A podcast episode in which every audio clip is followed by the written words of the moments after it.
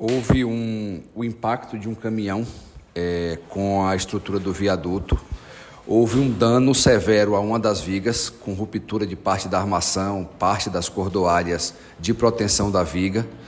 É, hoje pela manhã tivemos uma visita com a equipe técnica, alguns consultores, inclusive tivemos já contato com Via Bahia, DENIT, a PRF esteve no local também.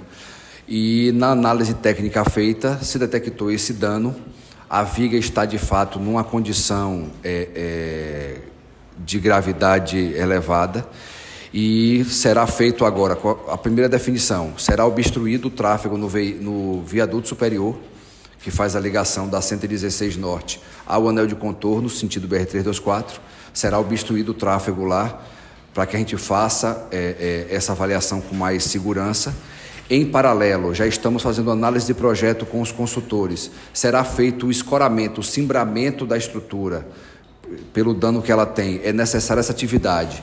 Então, vai ser necessário obstruir o tráfego naquele ponto inferior também. Associado a posteriormente uma redução tanto da altura do gabarito quanto da largura, já que o cimbramento vai ocupar uma parte desse vão. Sendo feita essa atividade, nós garantimos a segurança da estrutura.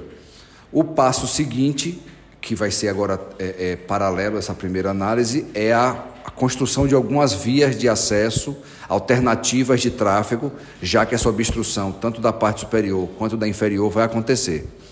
Executado isso, está, vai ser elaborado o projeto executivo, que será substituída essa viga danificada vai ser feita uma análise mais completa, porque essas, é, o vão ele tem quatro vigas e elas têm uma viga transversina que deixam elas é, interligadas, solidárias. Então a gente precisa avaliar se os aparelhos de apoio foram comprometidos, se essa viga transversina foi comprometida.